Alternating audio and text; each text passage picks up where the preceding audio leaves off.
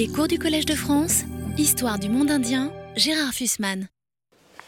Mesdames et messieurs, si vous voulez bien, nous allons continuer ce cours sur le bilan des recherches euh, sur l'histoire ancienne de l'Inde. Et euh, autant les choses ont peu changé sur, ce, sur la première partie euh, du premier millénaire avant notre ère, puisque nous n'avons pas de documents nouveaux et que malheureusement, sauf euh, fouilles euh, développées en Inde, nous n'en aurons guère, puisque nous sommes en Inde en tout cas avant l'époque de l'écriture, en tout cas avant l'époque de, de la fixation par écrit des langues indo-ariennes.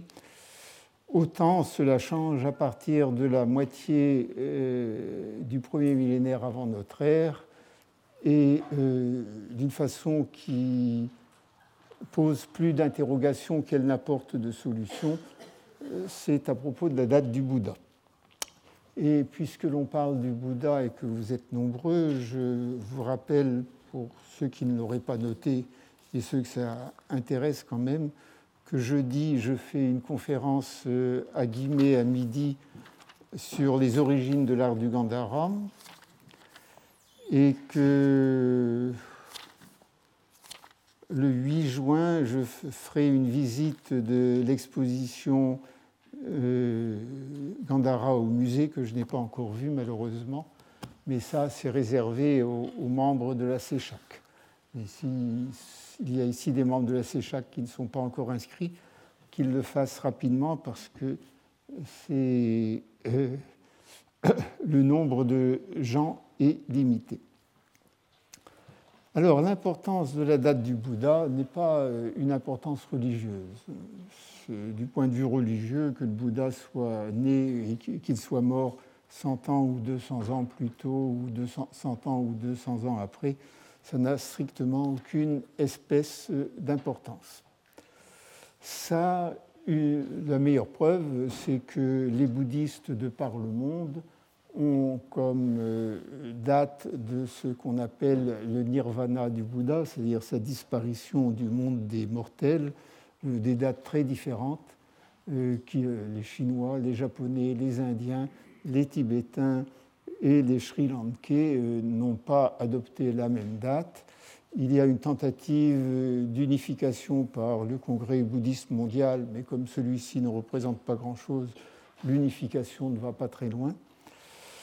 Euh, mais encore une fois, du point, de vue de la foi, ça n'a strictement aucune importance. Et du point de vue euh, des bouddhistes, ce que les savants occidentaux qui ne sont pas bouddhistes peuvent raconter, ça n'a strictement aucune importance non plus. De même que si un, savant voulait prouver que euh, Jésus-Christ est né non pas en zéro avant notre ère, mais 20 ans plus tard ou 50 ans avant, les catholiques et les protestants euh, s'en ficheraient complètement.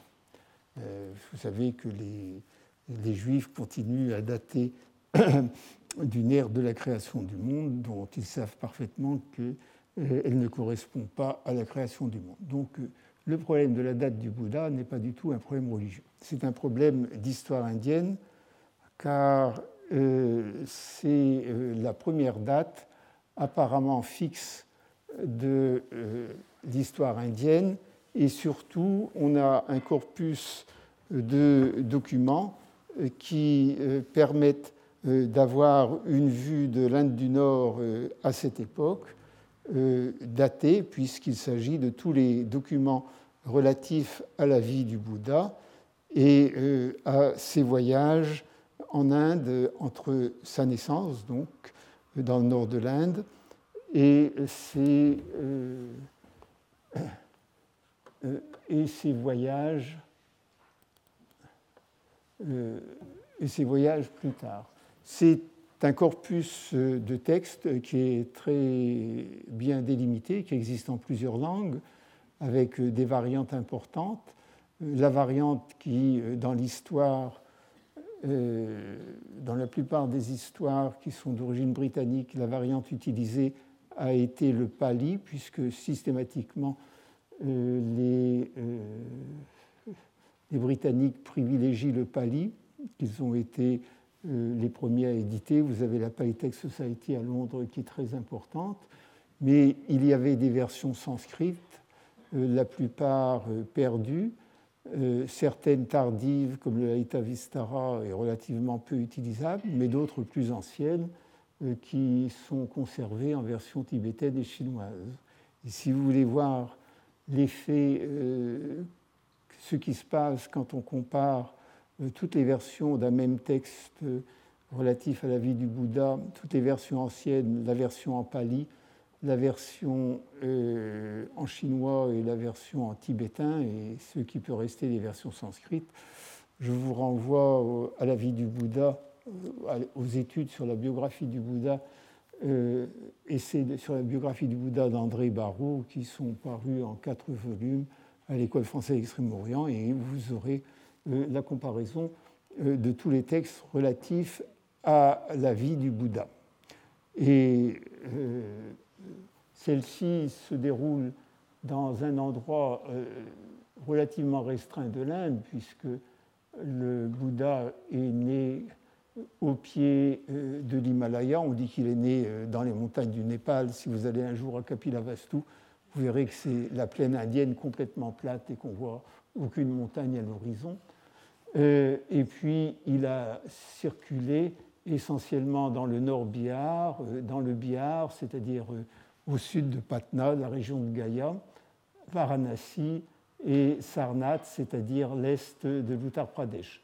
En gros, région, donc pour laquelle les documents devraient nous donner euh, des, non seulement euh, des renseignements euh, précis du point de vue géographique, des renseignements précis du point de vue historique, puisque le Bouddha a rencontré un certain nombre de rois et a traversé un certain nombre de royaumes, et également du point de vue du, chronologique, puisque l'on sait que, ou l'on croit que le Bouddha a vécu 80 ans, et donc si l'on sait la date de sa disparition, on sait également euh, la date de sa naissance, et on a comme ça une période de 80 ans avec euh, des détails très précis sur l'histoire de l'Inde.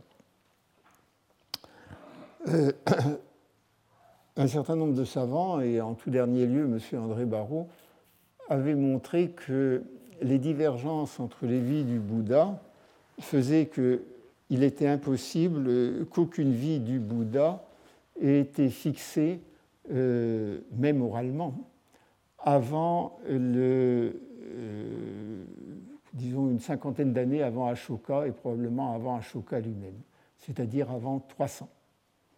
Ceci euh, se voit parce que nous avons des récits assez complets de trois événements, quatre événements importants dans la vie euh, du bouddhisme, les quatre premiers conciles, avec euh, un concile en particulier qui a abouti à une scission très grave entre deux groupes, un groupe très rigoriste qui allait donner les Theravadines de Pali, entre autres, de Ceylan, entre autres, et puis un groupe un peu moins rigoriste mais euh, majoritaire, les Mahasamgika. Et quand on compare euh, les euh, récits, on voit que ce sont justement les récits appartenant à ces deux branches du bouddhisme ancien qui divergent, et donc la divergence doit être postérieure au concile de Vaishali qui les a séparés. si les conciles vous intéressent, vous pouvez voir dans la mode Histoire du bouddhisme indien ce qui s'est passé et dans le livre euh, tout à fait remarquable d'André Barrault sur les conciles bouddhiques anciens. Euh, c'est une première chose. Donc nous avons des textes qui ne sont pas euh, contemporains de la vie du Bouddha et qui sont des textes, on ne peut pas dire sectaires, parce que la, séparation euh, des, différentes écoles du bouddhisme euh, n'a rien d'une séparation sectaire, ce sont euh, des séparations sur des points d'organisation, des points d'ordination, des points de, discipline bouddhique. Et en fait, disons que ce sont des traditions orales qui divergent et des traditions patriarcales, des traditions d'ordination qui divergent, mais pas des traditions philosophiques. Et euh, donc, première chose, nous n'avons pas de récit euh, qui remonte oralement avant l'année 300 avant notre ère. Deuxième chose, ils ont été fixés par écrit probablement euh, très tard, probablement les premiers fixés par écrit ont sans doute été fixés à Sri Lanka en Pali aux alentours de notre ère et, pour de, et euh, la fixation euh, d'un des textes qui est aussi utilisé, le recueil des vies intérieures du Bouddha, le Jataka, euh, n'est pas faite avant le 5e siècle de notre ère, c'est-à-dire mille ans après la date supposée de l'existence du Bouddha. Donc nous avons des textes qui ne sont pas contemporains et de la vie du Bouddha. Mais euh, il y a des traditions, et en particulier à Ceylan, euh, où, par extraordinaire, euh, vous avez pour l'Inde, disons, une espèce d'histoire ancienne qui sont les chroniques des monastères avec la liste des patriarches. Et dans cette chronique des monastères, vous avez une histoire du bouddhisme de la naissance du Bouddha euh, jusqu'à euh, son introduction en Inde par un des fils ou un des frères, selon le cas, du roi Ashoka vers 250 ou un peu avant notre ère, avant notre ère. Et ceci a beaucoup frappé les Occidentaux parce que c'est une liste détaillée avec des chiffres et les bouddhistes de Ceylan, à partir de ça, depuis longtemps, avaient euh, constitué une ère, bouddhique commençant au nirvana du Bouddha, à sa disparition, euh, de 543 avant notre ère, qui est euh, l'ère longue, ce qu'on appelle la chronologie longue, et qui était assez intéressante parce que les Jains, de leur côté, euh, ont une euh, chronologie euh, calculée a posteriori du, dernier des Jina, du dernier des, fondateurs du Jainisme, Mahavira, qui serait mort selon une tradition vers 528. Or, on sait que le Bouddha et le Mahavira ont été à peu près euh, contemporains, ce sont en tout cas été contemporains et à peu près la même région. Et vous voyez que 543 et 528, ça va assez bien. En plus, ce sont pas des, enfin, le calcul, on y arrive par des chiffres qui ne sont pas des chiffres ronds. Et euh, évidemment, ça faisait très bien. On s'est très vite aperçu euh, que la chronologie de Ceylan n'était pas possible. La chronologie Pali n'était pas possible, tout simplement parce que dans les éléments de calcul de cette chronologie, tels qu'ils nous sont donnés par le Mahavamsa, il y a un certain nombre de choses qui ne sont pas possibles, et en particulier des durées de, vie des patriarches qui excèdent très largement la durée de vie normale euh, d'un religieux bouddhique. Et puis il y a d'autres synchronismes avec Ashoka qui ne fonctionnaient pas. On a donc euh, adopté ce qu'on appelle la chronologie longue corrigée, qui est adoptée, en, disons, en Europe et par les savants, quelques savants américains, qui ne bouge pas beaucoup. Alors, à quelques années près, je ne vous dis pas comment le calcul est fait parce que c'est plutôt ennuyeux, mais à quelques années près, ça vous donne une, euh, mort du Bouddha entre, entre 483 ou 474, c'est-à-dire environ 60 ans plus tôt euh, que la date officielle de l'église bouddhique singalaise. Et la même correction fait, de Mahavira, fait mourir de Mahavira en 467-468. On est donc euh, tout à fait dans, euh, dans quelque chose de tout, à, de tout à fait vraisemblable, et c'est ce qui a été adopté par la plupart des savants européens. Dans son grand livre sur l'histoire du bouddhisme, l'histoire du bouddhisme euh, par Étienne Lamotte, euh, qui s'arrête en 78 de notre ère, Lamotte fait quand même remarquer que toutes ces dates supposent que seule la tradition euh, de Sri Lanka ait raison, mais que, les mais que les écoles bouddhiques du Nord, qui sont des écoles bouddhiques, disons du Magadha, du Madhyadesha, celles qui sont restées ici, dans cette région-là, avaient une autre tradition qui est très bien attestée et qui dit simplement que le le nirvana du Bouddha, a eu lieu 100 ans avant le couronnement d'Ashoka. Le couronnement d'Ashoka varie selon, disons qu'il est aux alentours de 470, à quelques années près. 100 ans avant 270, euh, ça fait 370. Et ça vous donne une différence d'un siècle par rapport à la chronologie longue corrigée, celle par exemple de Filiosa, qui a beaucoup travaillé dessus et que vous trouverez dans l'Inde classique. Et ça vous donne une différence de 160 ans avec la chronologie de Ceylan. Mais 100 est un chiffre rond. Et donc Lamotte disait, moi je ne sais pas comment décider. Mais euh, comme, la chronologie d'une part euh, est quelque chose de très fastidieux, je ne vous souhaite pas de, lire un article sur la chronologie, quel qu'il soit, que ce soit celle du Bouddha, d'Ashoka ou de ou euh, de Kanishka, c'est très très ennuyeux, hein, les articles sur la chronologie. On avait une date à peu près euh, correcte, euh, fixée par des textes qui paraissaient extrêmement historiques, qui paraissaient prolonger une mémoire et une mémoire écrite des, des bouddhistes de, de, Ceylan, qui en plus passé pour ceux qui avaient euh, le mieux gardé l'esprit euh, du bouddhisme ancien. Et donc à peu près tout le monde euh, s'adoptait pour 543 s'ils étaient à Sri Lanka, s'ils étaient, s'ils dépendaient de Sri Lanka, ou pour les alentours de 480 s'ils étaient allemands ou français. Cette,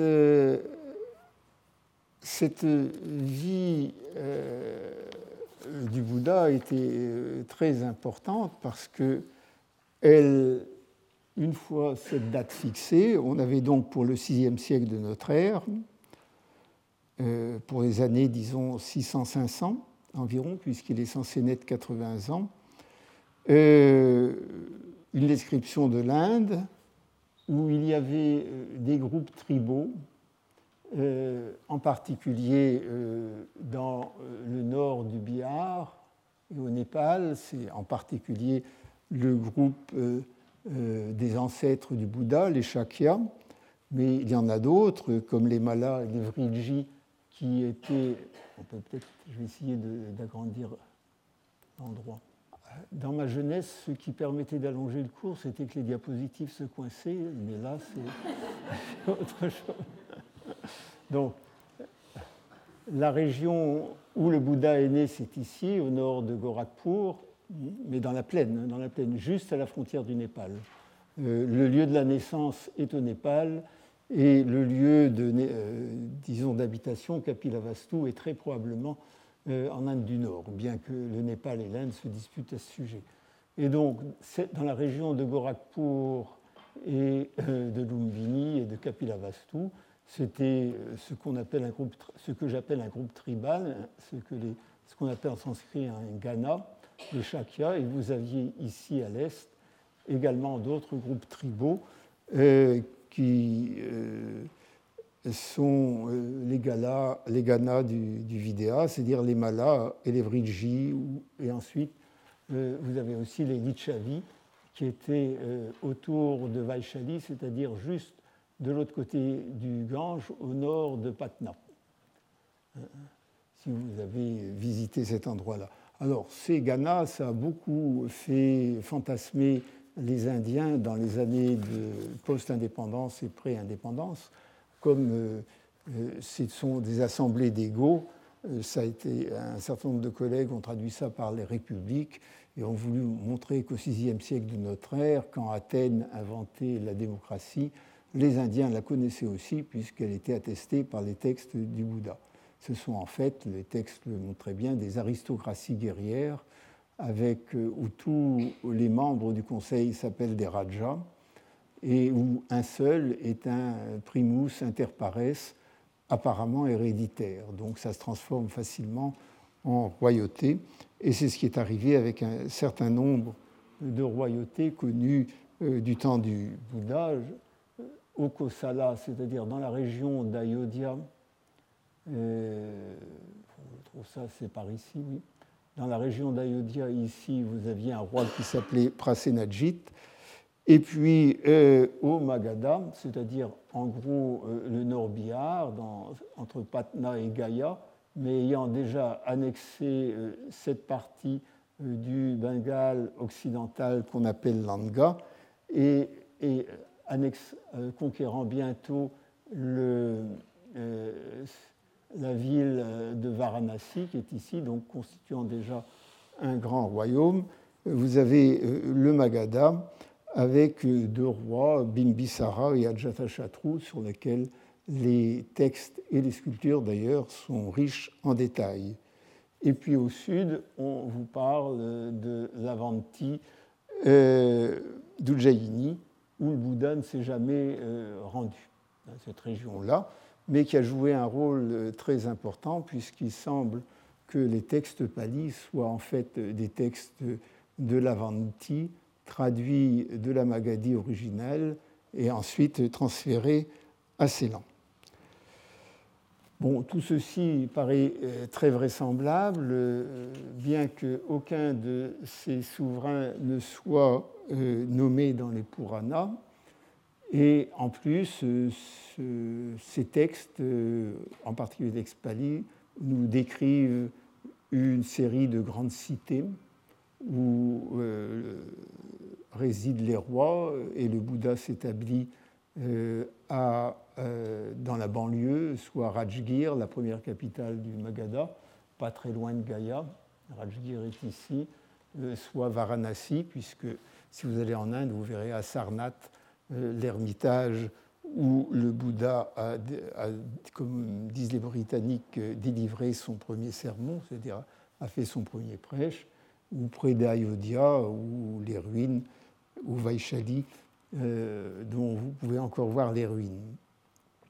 On parle aussi beaucoup de commerce, et, mais il n'y a pas de traces euh, de deux textes qui vont devenir très importants, c'est-à-dire l'épopée, le Mahabharata et le Ramayana. Et il n'y a pas euh, non plus, euh, et malheureusement la plupart des noms propres n'apparaissent pas dans ce qui est du point de vue hindou une histoire, c'est-à-dire les textes euh, les textes du Purana qui sont des textes tardifs 7e siècle. Alors ça vous donne la carte que vous avez ici, que vous avez déjà vue, qui est l'Inde au temps du Bouddha et qui vous donne des choses, euh, ce que je viens de vous dire, le Kosala, le Vidya, l'Anga, le Magadha, le Vatsa et l'Avanti. Puis vous voyez réapparaître sur cette carte des noms comme Kourou et des noms comme Panchala, euh, qui, sont, qui n'apparaissent, eux, jamais, pardon, jamais dans les textes bouddhiques. Ce sont des textes, ce sont des noms qui ont été repris euh, de la période antérieure et ajoutés là pour euh, compléter notre connaissance de l'Inde, qui pourtant euh, qui autrement aurait été restreinte à, disons, son quart nord-est.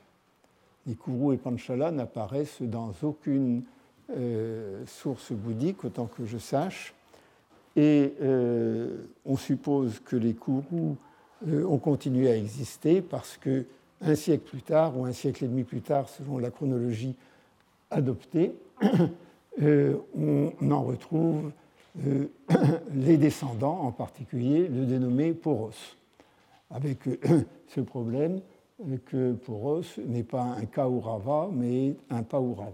On reviendra là-dessus si l'on parle d'Alexandre. Et euh, voilà donc où on en était. Euh, on arrivait ainsi à avoir euh, une description de l'Inde très très précise avec la description des castes, la description du commerce, la description des routes de commerce, la description des villes, illustrée par les fouilles archéologiques, datées, disons, de la période de la période comment dire 483 moins 80, euh, c'est-à-dire 560 483, ce qui pour l'Inde est une euh, précision formidable. Et puis, euh, notre collègue Béchert de, Göttingen, mort il y a quelques années, en 86, a repris la phrase de la botte, disant qu'après tout, rien ne permettait de choisir entre la chronologie euh, de Sri Lanka, dont on avait démontré qu'elle euh, était fausse, qu'on avait corrigée, mais si on avait corrigé, c'est qu'elle était fausse, et donc si elle est fausse, c'est qu'elle c'est que la tradition au moins a eu euh, quelques hoquets, quelques erreurs. Et la, chronologie du nord de l'Inde, qui avait ceci d'intéressant, c'est que c'était évidemment un chiffre rond, beaucoup d'années, 100 hein, ans c'est beaucoup d'années, mais ça signifiait que les bouddhistes du nord de l'Inde n'avaient aucune idée de l'époque où le Bouddha était mort. Vous savez simplement que c'était avant Ashoka, et ça correspond assez bien avec ce que M. Barrault avait montré, c'est-à-dire que les traditions euh, relatives euh, à la vie du Bouddha euh, dataient probablement des années strictement immédiatement antérieures avant le règne d'Ashoka. Et que de ce point de vue-là, donc, si les bouddhistes de l'Inde du Nord, qui étaient sur place et qui fréquentaient ou résidaient dans les lieux euh, visités par le Bouddha, dans les lieux où il était né, dans les lieux où il avait atteint le nirvana, si ceux-ci n'avaient aucune idée précise de sa naissance, la date de sa naissance et la date de sa mort, probablement, il n'y avait aucune raison que les gens de Sri Lanka est une idée plus précise. Donc dans les deux sens, on avait euh, aucune chronologie n'était fiable. Toutes les chronologies avaient été faites a posteriori par des reconstructions a posteriori, comme cela se fait très souvent dans les chronologies, et qu'il fallait euh, s'appuyer sur la réalité archéologique et sur la réalité historique euh, pour reconstituer euh, une date probable qui ne serait aucune des euh, dates euh, données par la tradition.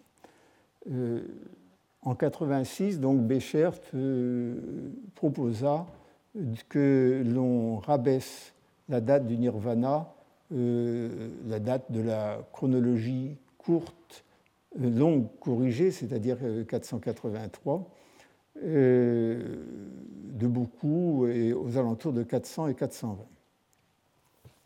Et euh, il n'a pas eu besoin de signaler que la date du nirvana n'impliquait pas la date euh, de la naissance du Bouddha, parce que 80 ans est un chiffre rond de gens très vieux.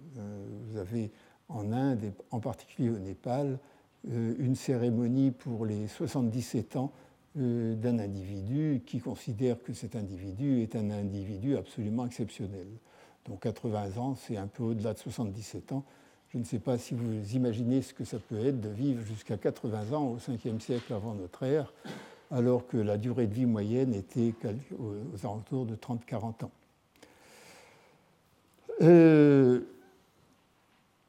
cet article vient d'être traduit en Inde, vient d'être traduit en anglais et en Inde, et les savants indiens jusqu'à présent n'y ont pas fait attention. Donc le débat est uniquement franco-allemand, anglais. Et là, c'est comme nous le voyons tout au cours de cette euh, série de leçons, euh, le divorce entre euh, l'histoire indienne telle que l'écrivent les Occidentaux et l'histoire indienne telle qu'ils l'écrivent est énorme. Pour une raison simple, c'est que l'esprit critique n'est pas encore dominant en Inde. ce qu'a fait Béchert, c'est d'aller plus loin encore. Et en 88, il a publié, il a convoqué à Göttingen, où il enseignait, un énorme euh, colloque, euh, dont publié en trois volumes en 89. les articles sont euh, dans la langue des auteurs, c'est-à-dire qu'il y a des articles en anglais, en allemand et en français. Et ce colloque ne s'intéresse pas simplement à la date réelle du Bouddha, c'est l'essentiel du premier volume, euh, mais aussi à la manière dont toutes les différentes aires bouddhiques ont été fixées en Chine, au Tibet, euh, au Japon, euh, partout où vous avez des bouddhistes. Ce sont donc, c'est un volume sur l'ensemble de la chronologie bouddhique. Il y a un certain nombre d'articles très importants euh, c'est un volume vraiment de très très haut niveau. C'est un des rares colloques euh, que je connaisse qui a été si bien préparé, c'est-à-dire que Hertel, euh, qui avait beaucoup d'autorité déjà, a demandé à tous les spécialistes mondiaux, qui est en fait européens, de la question de se réunir. Ils sont venus et il leur a donné un sujet à traiter. Ce qui fait que les articles peuvent se répondre, mais surtout ils se complètent. Et donc, euh, vous n'avez pas euh, euh, des choses dispersées. En fait, vous avez, quand vous avez lu tous les articles de ces trois volumes, vous avez une vue absolument complète des choses, même si vous avez des désaccords entre certains auteurs. Et il y a deux articles tout à fait remarquables, à part celui de Béchert. Vous avez un article euh, du grand savant berlinois décédé maintenant il y a quelques années lui aussi, Hertel, qui, euh, a commencé par éditer des textes bouddhiques, mais qui, a aussi fouillé pendant des années aux alentours de Mathura, dans le village de Sonk, et qui a publié euh, la meilleure publication de fouilles et la plus complète sur l'Inde du Nord entre le deuxième siècle avant notre ère ou le troisième siècle avant notre ère et puis le cinquième siècle avant notre ère, puisque la stratification de Sonk euh, couvre cette période. Et Hertel reprend euh, tous les rapports archéologiques, qui était donc un spécialiste d'archéologie aussi, et de textes aussi, un très bon bouddhisant, reprend tous les articles d'archéologie, toutes les publications de fouilles, relative aux grands sites euh, visités par le Bouddha et dont nous n'avons aucune raison de douter qu'il ne les ait pas visités, de même que nous n'avons aucune raison de douter que le Bouddha ait existé. Euh, ces sites, euh, c'est Kapilavastu, le lieu de sa naissance, c'est à côté de Gorakhpur, Kushinagar, le lieu où il a disparu, c'est Gaya, euh, au sud de Patna où euh, il a obtenu la Bodhi, c'est Varanasi Sarnath euh, où il a exposé sa doctrine pour la première fois à ses anciens compagnons. Et c'est Shravasti où il a été accueilli et où Anatta Pindata a donné l'argent pour la fondation du premier millénaire. Et Hertel montre que euh, dans ces fouilles, il n'y a strictement aucune, euh, euh, comment dire, aucun indice qui permette de dater les couches les plus anciennes avant 350 de notre ère. Alors que théoriquement, si l'on en croit les deux chronologies euh, longues, la corrigée et la pas corrigée, les sites devraient être antérieurs euh, à 500. Et que par ailleurs, même après 350, les cités qui sont décrites dans les textes relatifs à la vie du bouddhique ne ressemblent en rien à ce que les archéologues ont trouvé, et en particulier au niveau euh, des fortifications. Il n'y a quasiment aucune fortification. Or, si vous regardez les reliefs bouddhiques, soit à Barout, soit un peu partout, euh, par exemple dans le Gandhara, euh, vous verrez que des cités avec d'imposantes fortifications, des tours carrées, des flèches partout, de ceci, aucune trace avant 350 et même après. L'article le plus intéressant, c'est quand même celui d'un, non pas d'un spécialiste du bouddhisme ancien, mais d'un anthropologue spécialiste du euh, bouddhisme contemporain et qui s'appelle Obeye Sekere. Célan a donné lieu à, a donné naissance à un certain nombre de très grands anthropologues du XXe siècle, et Obeye Sekere en est l'un d'entre eux. Alors Béchert avait besoin d'un type intelligent euh, qui regarde un peu dans euh, les, euh, le Mahavamsa dans le Sri Lanka et il a appelé euh, Obeye Sekere et Obeye Sekere au colloque de Göttingen a fait son petit devoir qui était un pinceau et il a résumé la situation. Et puis, euh, après le colloque, ça l'a fait réfléchir. Il est retourné sur le terrain et il a euh, donné un article beaucoup plus long, qui est celui qui est publié par Béchert, mais euh, qui n'a pas été discuté dans le colloque et qui est donc quelque chose d'à part et quelque chose de très important. Il a lancé avec ses étudiants singalais, puisqu'il enseignait assez lent, une, euh, euh, une campagne, disons, pour euh, recueillir sur le terrain la mémoire que les bouddhistes singalais avaient d'un roi et de deux de ses fils qui s'étaient entretués après sa mort dans des circonstances un peu épouvantables c'est une légende, enfin, c'est un pan d'histoire du 5e siècle de notre ère, mais qui est important euh, parce qu'il est lié avec la fondation euh, d'un des plus beaux sites bouddhistes euh, de Sri Lanka, c'est-à-dire Sigiriya, et d'un des grands lacs réservoirs de Sri Lanka. Et il y avait autour de toute de cette fondation et de ces trois personnages, il y avait toute une série de légendes locales. donc ces étudiants sont allés euh, dans les villages recueillir ces légendes locales qui variaient euh, plus ou moins, mais qui disaient, qui commençaient toujours comme ça. Il y a longtemps, il y avait un roi qui s'appelait un tel, il avait deux fils qui s'appelaient un tel et un tel. Si vous voulez, je vous donnerai les noms si ça vous intéresse. Euh, et puis, euh, Sekere a regardé ce qu'il y avait dans le Mahavamsa. Alors, le Mahavamsa donnait à peu près ça comme légende, mais avec des chiffres. Il a dit c'est très très bien. Et puis, il a tabulé les indications du Mahavamsa. Et il s'est aperçu que tous ces chiffres étaient soit 100, soit 18. Or, la date du Bouddha, euh, selon les sources euh, Pali, selon le Mahavamsa, c'est 216 ans avant le couronnement, 218 ans, excusez-moi, avant le couronnement d'Ashoka.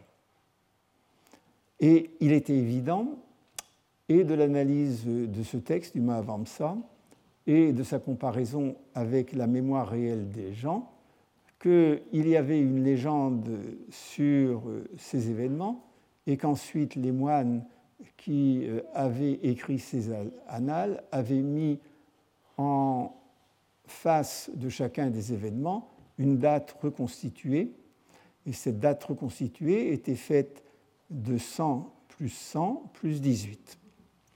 C'est-à-dire que ça n'avait pas grand-chose à voir avec la réalité et que le fait qu'on ait un chiffre qui ne soit pas un chiffre rond ne signifie rien.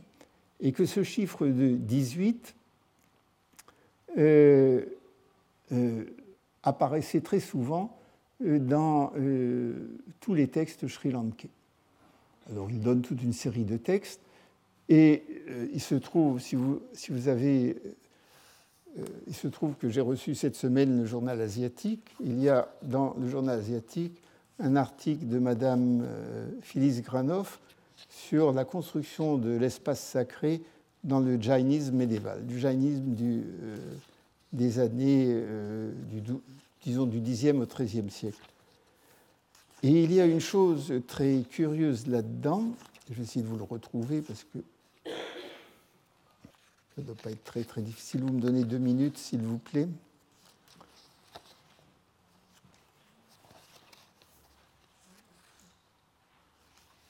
Enfin, il y a toute une série de, de souverains qui sont nommés et l'espace entre ces souverains, c'est 18 ou 9, c'est-à-dire 9 fois, 9 fois 2, 18. Si vous voulez regarder, je vous euh, montrerai ça. Y compris des souverains euh, dont nous savons qu'ils sont seuls, c'est-à-dire qu'ils ne sont pas 18. Donc il semble bien que le nombre 18, comme le nombre 9, soit en fait des nombres traditionnels euh, auxquels aucune source écrite ne renvoie. Il y a un autre nombre traditionnel, c'est 4, qui exprime la totalité, qui peut être multiplié par 4 et ça vous donne les 16 Janapada, qui, euh, les 16 régions du monde qui expriment la totalité du monde. Ça, quand même, les Européens l'avaient vu, mais ni les Indiens euh, euh, ni les Européens n'avaient vu qu'il y avait un autre chiffre aussi traditionnel dans ces chronologies, qui était 18 ou 2 fois 9. Et on aboutit ainsi à une reconstitution de, de la chronologie singalaise qui signifie, qui prend euh, la date du parinirvana, qui fixe à 100 après la date du parinirvana, on savait déjà que c'était faux, la date du deuxième concile de Vaishali, euh, et puis qui euh, fixe à 100 plus 18 la date du couronnement d'Ashoka. En d'autres termes, la date de 218 est une date construite. Il n'y a pas à en tirer euh, avantage et il n'y a pas à s'appuyer dessus. Et la date de 100 que donnent les textes dits du Nord, c'est un chiffre rond.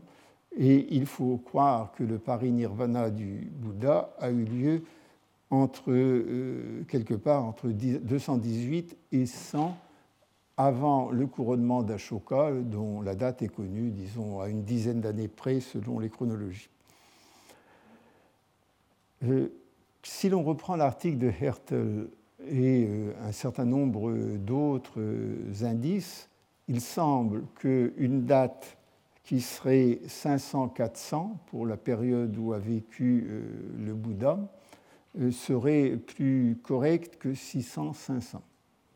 C'est-à-dire que les Européens actuellement, c'est-à-dire la dizaine de gens qui en Europe s'intéressent à ça, peut-être avec leurs élèves une vingtaine, euh, pense, désormais que l'époque du Bouddha se fixe et un siècle plus, euh, plus jeune, plus récente que la date ordinairement admise. Le Bouddha est, un personnage du 5e siècle. Si euh, mon, un autre de mes maîtres, M. Barou, M. Schlomberger, qui a écrit un, un article sur la rencontre possible entre les idées bouddhiques et les idées épicuriennes, et le fait que le Bouddha euh, emprunté à Épicure, s'il avait su cela, il aurait été très très heureux. Mais enfin, l'article est un, bel article, mais enfin il est faux, c'est un autre problème. Mais euh, on arrive quand même au fait que euh, ce que décrivent les textes du Bouddha, les textes sur la vie du Bouddha, euh, remonte au IVe siècle ou au Ve siècle et pas au VIe siècle. on se dit que la réalité géographique telle qu'elle est décrite par ces textes doit être correcte. Elle doit être correcte parce que les villes, on les a retrouvées sans peine, euh, parce qu'il y a euh, une réalité archéologique, parce que euh, des inscriptions mentionnent le nom de ces villes à époque ancienne, et qu'après tout, ça correspond à l'idée que nous faisons du nord-est de l'Inde, du quart nord-est de l'Inde au 5e siècle. simplement, il faut rajeunir cela de 100 ans il faut également retirer tout ce qu'il y a de merveilleux. Euh, ne croyez pas que le Bouddha soit né dans un riche palais euh, euh, avec des dizaines de servantes. Quand vous allez encore aujourd'hui à Kapilavastu, vous dites que vous n'aimeriez pas y passer votre jeunesse ni votre vieillesse. C'est vraiment un endroit tout à fait désolé. Et en plus, c'est un endroit qui a été extrêmement amélioré. Quand vous regardez ce qu'en disent les Britanniques au XIXe siècle. La région de Kapilavastu, non seulement c'était une région euh, de, de jungle, euh, si vous visitez les, les bungalows des Britanniques de l'époque, vous avez partout des têtes de rhinocéros, de tigres et d'éléphants. Euh, c'était vraiment la région où ils allaient chasser, la région de Gorakhpur.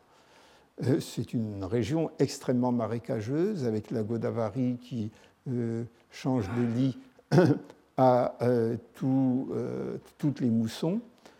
Et il y avait des nids de moustiques au tel point que euh, les troupes anglaises au XIXe siècle n'ont jamais pu traverser le terrail pour aller attaquer Katmandou parce qu'elles étaient attaquées par les moustiques et le paludisme et toute l'armée britannique, qui était essentiellement indienne d'ailleurs, y restait. Donc c'est vraiment une région épouvantable. C'est là qu'est né le Bouddha. Ça peut expliquer euh, peut-être son dégoût du monde. De même, les autres sites qui sont cités, euh, si l'on en croit les rapports d'Hertel, c'était des bourgades. Donc la reconstruction, c'est une reconstruction euh, qui date, qui a deux raisons. La reconstruction par les sources anciennes sur le bouddhisme. D'une part, le Bouddha, grand personnage, qui avait le choix entre devenir un empereur universel, un Chakravartin et un sauveur universel, ne pouvait naître que dans un endroit où pouvait naître un Chakravartin, dans une maison très noble euh, de la dynastie solaire. Et euh, euh, s'il avait, voulu, il serait devenu un empereur, et pour ça, il ne pouvait pas être né dans une bourgade au pied, juste dans la plaine la plus pourrie, juste avant d'Himalaya. Donc c'est une première chose. Mais la deuxième chose, c'est ce que vous voyez, y compris euh, dans, euh, par exemple dans les peintures du Moyen Âge, lorsqu'un peintre illustre une histoire, il l'illustre à partir euh, de détails qu'il a sous les yeux. L'Ancien Testament et le Vieux Testament vus par les peintres du XVe et du XVIe siècle, c'est l'Italie du Nord, c'est euh, la Flandre transposée à Jérusalem. Là, c'est la même chose. Et si vous en voulez une démonstration, les textes qui décrivent euh, la vie du Bouddha ont été fixés à l'époque des reliefs du Gandhara.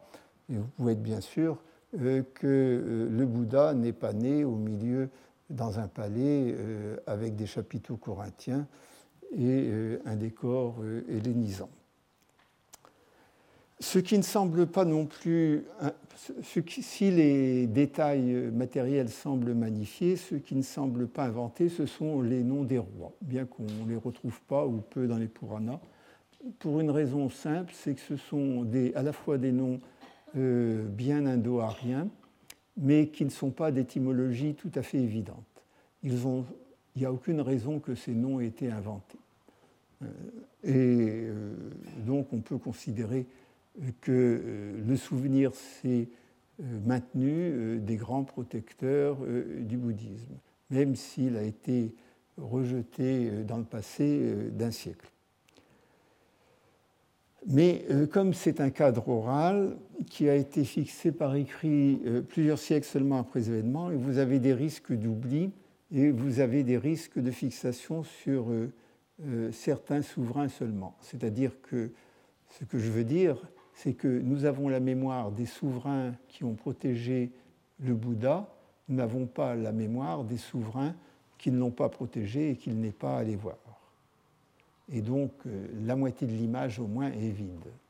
Et on sait d'ailleurs que euh, euh, la conversion du nord-est de l'Inde au bouddhisme a été loin, loin d'être entière et qu'il y a toujours eu des hindous. La société, c'est un peu curieux. La société, elle est uniquement, elle est conforme d'une certaine manière aux textes hindous, c'est-à-dire aux textes en langue indo-arienne, en sanskrit. Mais quand on regarde la situation actuelle, on s'aperçoit que un peu euh, à la bordure de l'Himalaya, mais surtout dans le sud du Magadha encore et en Anga, vous avez toute une série de populations euh, qui ne sont pas euh, de langue indo-arienne, en particulier en Orissa, dans la région de Jharkhand, ce qu'on appelle les tribal people. Euh, ces tribal people apparaissent de temps en temps euh, dans les histoires relatives au Bouddha, sous la forme de chasseurs, par exemple. Il est de même question euh, des gens de très basse caste qui sont hors de la société, les Chandala, mais il n'y a jamais une allusion au fait qu'ils parlent une langue et qu'ils peuvent avoir des coutumes tout à fait différentes de la société hindoue. Le cadre est celui de l'Inde vu par euh, des hindous du 5e siècle, euh, où euh, la société est une société faite de gens qui parlent un moyen indien et qui obéissent à des normes de vie qui sont celles des textes sacrés indiens. Et justement, cette norme de vie dont euh, le Bouddha euh, veut les libérer. La description des villes, comme je vous l'ai dit, est très probablement anachronique. Et la description de l'urbanisation accélérée s'applique beaucoup plus, comme l'a dit Hertel, aux années 350 qu'aux années 600.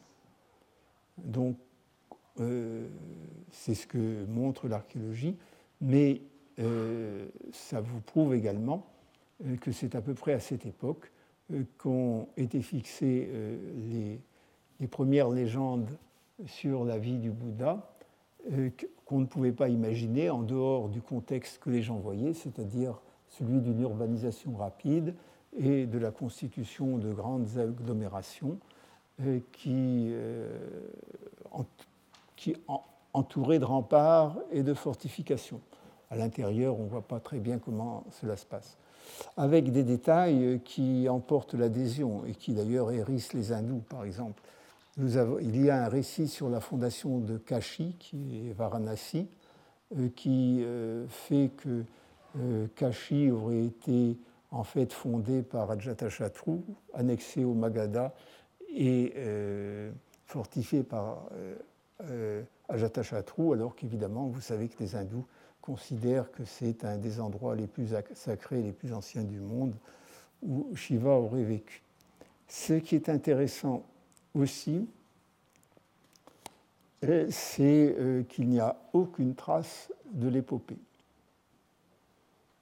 Aucun récit qui rappelle même de loin l'existence du, Mahabharata et du Ramayana alors qu'une partie importante de l'existence du Bouddha s'est passée là où devrait, euh, là où était théoriquement la capitale de Rama, c'est-à-dire euh, Ayodhya. Après tout, le Mahabharata été plus à l'ouest, mais euh, Ayodhya, il était en plein dedans. Rien ne nous indique que Prasenajit était un descendant de Rama. Je crois bien que c'est Prasenajit qui s'appelle.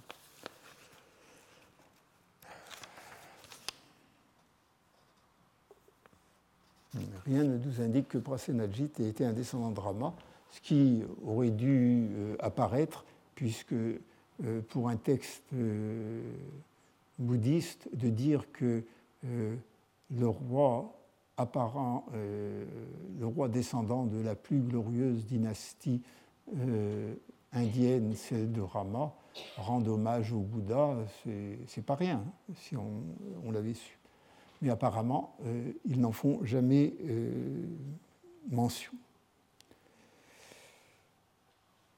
Ce qui est plus intéressant du point de vue de la chronologie, c'est que l'intervalle entre le successeur euh, et assassin de Bimbisara, son fils Ajatashatru, littéralement celui dont les ennemis ne sont pas encore nés, et euh, l'intervalle de l'expédition euh, d'Alexandre qui arrive en Inde vers 328 avant notre ère est extrêmement réduit. Ajatashatru est, est, un personnage intéressant. On ne sait pas à quel point euh, le récit du parricide est fictif ou non. Hein, ça ne nous intéresse pas, mais ce qui nous intéresse, c'est qu'il a eu un roi Bimbisara, que ce roi Bimbisara a transféré sa, probablement sa capitale de Rajgir à côté de Gaya jusqu'à Patna, Pataliputra qui allait devenir la grande, grande ville du nord de l'Inde, euh, qui, selon Mégastène, il y avait 700 000 habitants à, euh, à Pataliputra, Patna, euh, quelques années après, disons vers 300 ou vers 280. Et ce qui est intéressant aussi, c'est qu'on nous dit que Ajatashatru, justement, a annexé la région de Varanasi. Donc, sous Achatashatru se constitue un grand royaume qui, couvre tout l'est de l'Inde, donc une partie du Bengale, ce qu'on appelle le, le, Langa, le avec la région des Shakya, et puis la région de Varanasi. Et c'est l'ébauche de ce qui va être euh, le premier empire indien euh, quelques années plus tard, sous Chandragupta, dont le début de règne est fixé à peu près certainement en 313. Euh, l'intervalle entre Ajatashatru et euh, le couronnement de euh, Chandragupta est maintenant, si on place la date du Bouddha vers 400, la date de sa mort, c'est de 70 ans, alors qu'avant, c'était d'au minimum 170 ans. C'est-à-dire que tous les événements que nous racontent les Puranas euh, doivent être compressés. Or, les Puranas, on peut montrer que leur chronologie est complètement fantastique. Euh, l'une des preuves que cette chronologie est complètement fantastique, c'est qu'il y a un certain nombre de savants indiens orthodoxes euh, qui utilisent la chronologie euh, des Puranas pour calculer les dates du Bouddha et qu'ils arrivent à 1300 avant notre ère. Euh, les Puranas, chaque fois qu'on veut les utiliser et qu'on trouve, par exemple dans les inscriptions, euh, un, nom qu'on veut regarder dans la liste des Puranas, ça ne donne rien, ça donne des choses, et vous avez des, vous avez des oublis absolument extraordinaires, euh, en particulier la presque totalité de la dynastie Maurya, qui est quand même une des grandes dynasties de l'Inde. Vous avez l'ensemble de la dynastie Kushan qui manque, et vous avez même l'ensemble de la dynastie Gupta qui manque. Ça ne fait rien, on, continue à l'utiliser. Ce sont des chronologies et des généalogies refaites après, après coup. Euh, excusez-moi, probablement à partir d'une base de vérité, mais, euh, euh, mais qu'on ne peut plus utiliser comme ça. Et en particulier, euh, ces nous disent qu'avant le dernier souverain avant Chandragupta, qui est connu par les historiens d'Alexandre, dénommé Xandramès, c'est-à-dire probablement Chandramas, descendant de la dynastie lunaire, euh, qu'avant lui, il y a eu une série de euh, neuf souverains qu'on appelle les neuf Nanda, qui ont régné en tout 22 ans. Vous voyez, 9, ça vous rappelle 2 fois 9 égale 18. Euh, il est probablement évident que ces neuf Nanda n'ont jamais régné et que dans les 70 ans qui, qui séparent Ajatashatru de Chandragupta. Ce qui s'est passé, c'est que le royaume du Magadha, sous deux ou trois souverains, a continué à s'agrandir et que lorsque Chandragupta a pris le pouvoir en 313 à la faveur de l'expédition d'Alexandre, il a pris possession de euh, ce qui était déjà un empire couvrant quasiment euh, tout le nord de l'Inde, puisque Xandramès, euh, si Alexandre avait continué, aurait rencontré Alexandre aux environs de Delhi. Et on comprend mieux dans ces conditions la constitution, qui était relativement énigmatique, de l'empire Gupta, de l'empire Maurya. Euh, deux choses. Euh, la première, c'est que si vous vous souvenez ce que je vous ai dit sur la chronologie des textes bouddhiques, cette chronologie des textes bouddhiques, des textes hindous pardon, et brahmaniques et védiques, telle qu'elle est établie et acceptée en Occident, c'est un calcul a posteriori.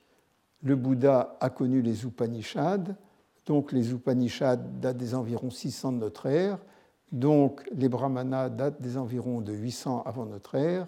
Donc euh, le Rig Veda a été fixé aux environs de 1000 avant notre ère.